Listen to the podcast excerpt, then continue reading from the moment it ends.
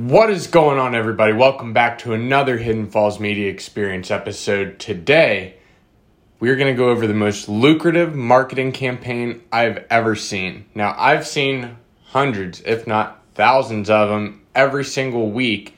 And by far, as I was going back through my memory, as I was working back through decades and decades and decades of being advertised and marketed to, I finally came to the one.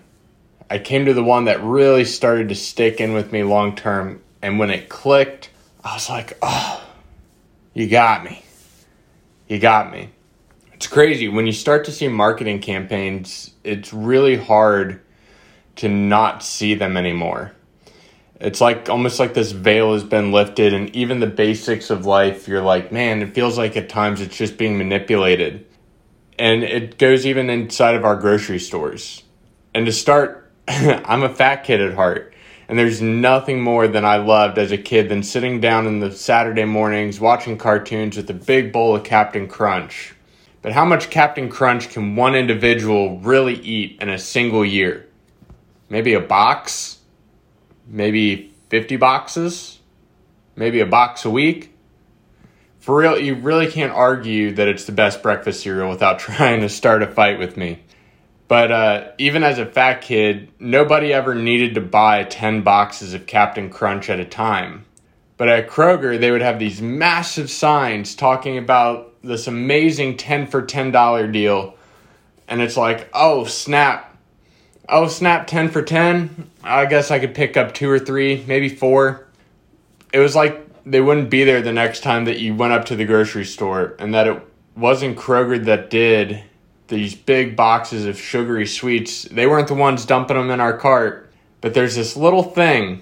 There's this little thing inside the 10 for $10 deal that adds scarcity. And scarcity is the cherry on top that they put on this little tiny ad. I kid you not, no bigger than our phones, right? Right there, right in the aisle, waiting for you.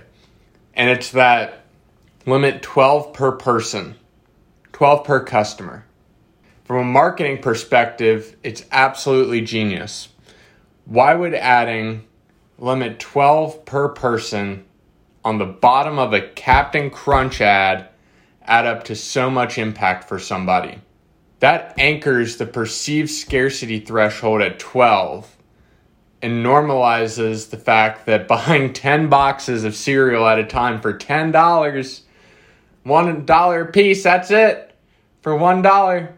You get a box of cereal, and that's a steal. They're freaking wizards. Freaking wizards. And they did this originally with Campbell's soup cans, too. Now, as a disclaimer, I'm not knocking Kroger, because I think this marketing campaign is absolutely genius, and I gotta give them props for running this game for so long without so many people recognizing how genius it is.